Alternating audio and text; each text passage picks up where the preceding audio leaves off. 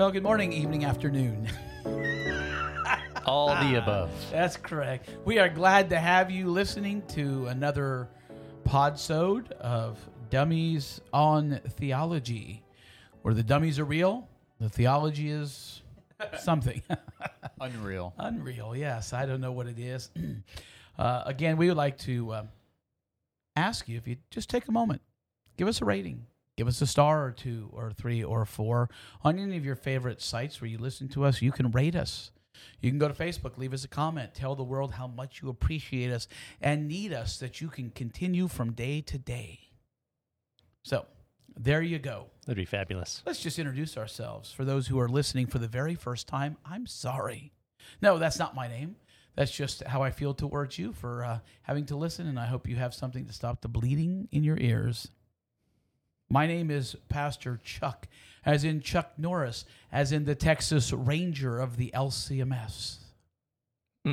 See what I did there? I, I saw that. I saw that. Or I heard that. Maybe I should say that. You there. saw it too. No, I saw it. I've seen. I saw his breath. And I'm Guy, the IT guy. And I am Bruce, the faithful sidekick. Once again, setting the bar for sidekicks as high as it can be. That's right. Thanks, Bruce. Fosbury himself couldn't flop over it. Actually, I'm like Kato from the Green Hornet. That's exactly who I think of you as, Kato. I know. I loved him when he was on Batman. Do you remember? I saw the kind of the behind the scenes of that, and they were talking about doing a fight scene between the two of them, and they told Kato to, you know, slow it down a little bit because Robin was having a little bit uh-huh. trouble keeping up, and it's like, hey, don't so. don't beat him, you know, because they're up here and you're kind of still down there, and he didn't like that too much. Well, nor should he.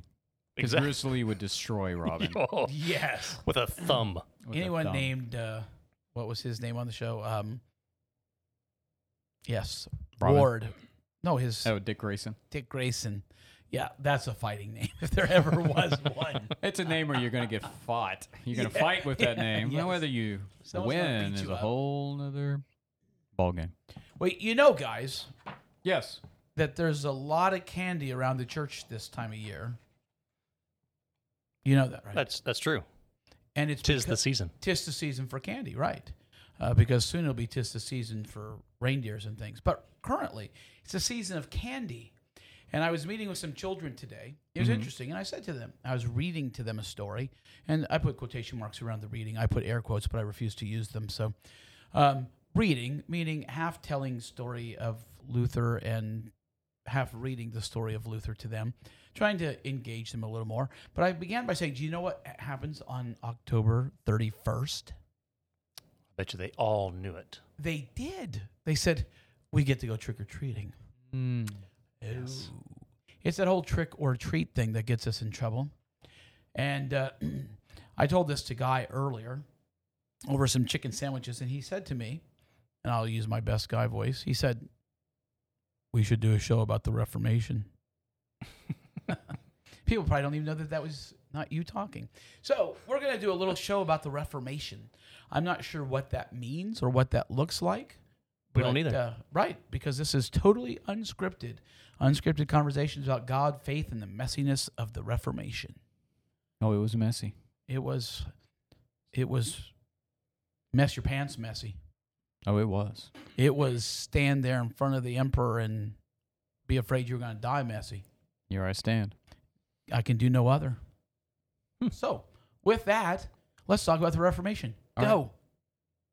I'm for it. It's too late. I think we've benefited from it. I think all people have benefited from it. Right. And I was talking to a group of children that weren't all Lutheran. Yes, it's correct. That has happened sometimes. And I let them all know if you go to church somewhere other than the Catholic Church, and maybe even there, you have benefited from the Reformation. It's a good point. It's a great point. Luther doesn't get enough credit. Our friend Marty deserves more credit. Would be no uh, United States of America without a Reformation. That's Right. deep. That is deep. Elaborate, Bruce. Uh, no, that, that that was it. Oh, Well, I mean, that's good. wasn't the whole religious freedom idea one of the tenets of the United States of America? So if we're all just one Catholic Church, big C, there's really no read to uh, reason to flee religious persecution. Excellent point. That whole big C, small c thing screws people up sometimes. I see. You want to elaborate? I, what he I felt like you would. Tell me about the difference between the big C Catholic Church and the little C Universal Church. One follows the Pope, Okay. the other follows God. Those are not the same people?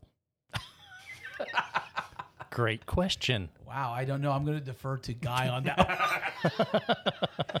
I'm going to say a big no Okay, good. to Good to know. that. but the small c is the universal church, as we say that sometimes, Mhm. as opposed to just the. eh, But but it's the Church Catholic. We have a unity in Christ, whether we have agreement in doctrine, hmm you know, or whatever words you choose to use there. We still have an agreement in salvation through Christ. One faith, Yes, one faith, one Lord, one hope. One baptism. There we go. Ephesians 4. Yes. You should all memorize that. So, where would we be? Let's just play what if. What if the Reformation never happened? Hmm. Where would Bruce be today? Hmm.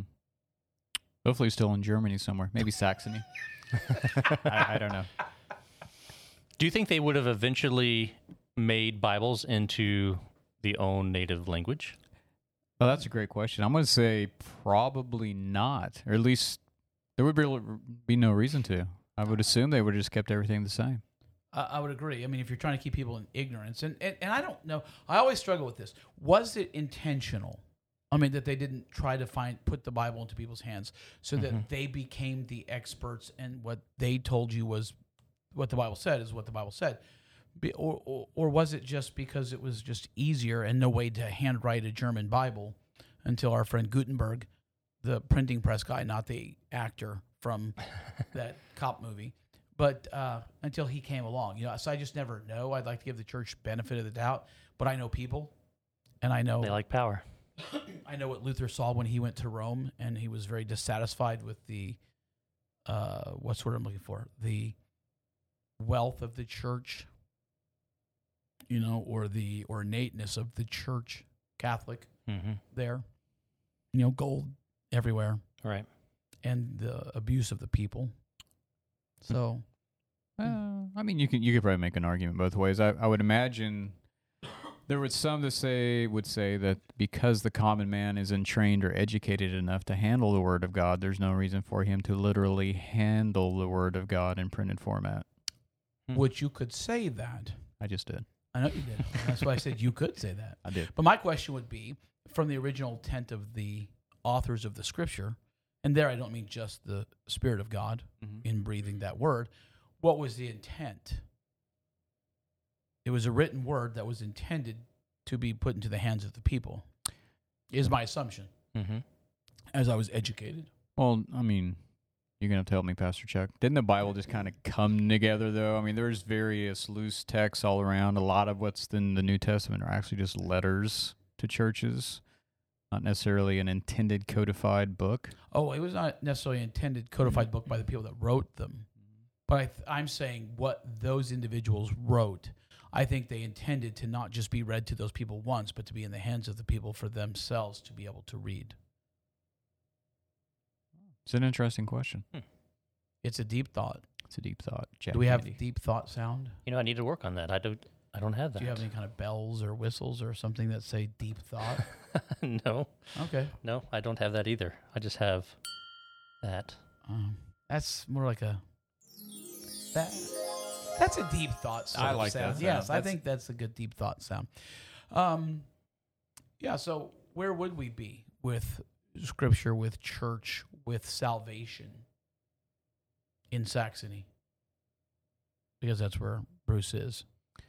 Well, I don't know. If we play out your hand, wouldn't it just have kept on the same course, or we're going to be required to do a lot of things and still wonder if we've done enough to earn salvation? Wouldn't we be like Luther, maybe whipping ourselves until we bleed, wondering if we've done enough? I'm guessing some of y'all would do that. or or would other of us eat some uh, fatty foods and just wonder if we've done enough and just kind of I would hope. comfort eat? Yes, I would just hope I did enough. Be like, well, I'd like to beat myself, but I don't like pain that much, so I don't think I will. I'd try to find some relics relics. Ooh, relics. Yeah, That'd be I fun. Could, I could hold on to and uh, So would you just like go digging for them? yeah, you know, you've done some spelunking. I've done some archaeology. Yeah, Yes, I call that all spelunking. But yes, you've done archaeology. I have. Did you find a relic?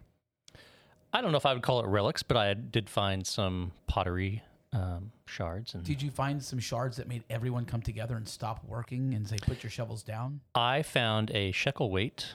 Um, actually, found two of them throughout the whole dig that we were on. These are the only things that had inscriptions on them, and so because of that, our little square that you know we dug at um, got a little prize of uh, alcohol at the end of the day. Ooh. Were you So- over twenty-one? I was, yeah, Okay. I dig. Not- I not dig did that. yeah. That's cool. No pun intended. Well, maybe. So yeah, I've I like I like digging in dirt. So I, I think maybe I would uh, do some more of that and try to find some relics of. Maybe I would try to find if that's actually the shroud of Turin. Maybe Ooh. maybe that could be my actual find. Maybe this is not the real one. Maybe I, there's another one out there. I think you're the kind of guy that would find it and then put it on your face and run around and say, "Look, I'm Jesus." That's what I envision. Do you see that as a problem? No, I would be laughing. Oh, okay. alongside with you. It's a shroud. You got to wear it. I mean, come on. I mean, what better day than October 31st to wear the Shroud of Turin? Yeah. Nice. So yeah, I would I would like some relics. I think that would be kind of fun. To have one in your house and you can just uh, rub it whenever you needed to. Look at it. Nice. Pray to it. Invite some. Yeah, maybe. I don't know if they pray to relics. Oh, come on, Pastor Chuck. I mean, you're a pastor, so let's just say the church never changed, and all of a sudden you're reading the Bible, and all of a sudden you realize, wait a minute, this grace is totally different. I mean, what would what would you do? Put yourself in Luther's shoes. What would you do if you discovered that maybe our practices don't line up with our Well- Word of God? You paused so long. I was like, oh, I was gonna. You know, I was scared. Um, what book am I reading, particularly? pick one. Well, Romans. Romans. You're reading Romans. Am I reading about being justified by faith? Indeed. You could be. Uh, Then I got a problem. Because then you got to figure out what to do with this. I know, right? If, if, if, now granted, uh, Luther is from a time when most of those guys were, you know, philosophers, scholars, scientists, doctors. I mean, they could do it all. Mhm. And they pull your tooth out and say something to you to give you something to think about while you were doing it. So, you know, some of those connections that he makes, you know, from if if if it's by faith that I'm justified or the just shall live by faith, all of that, and he begins to make all those connections. I don't know that I put all those loose ends together on my own. Not if that's not what I've been educated in. You know, I, I'm the guy that's in there. Duh. You know what I'm saying?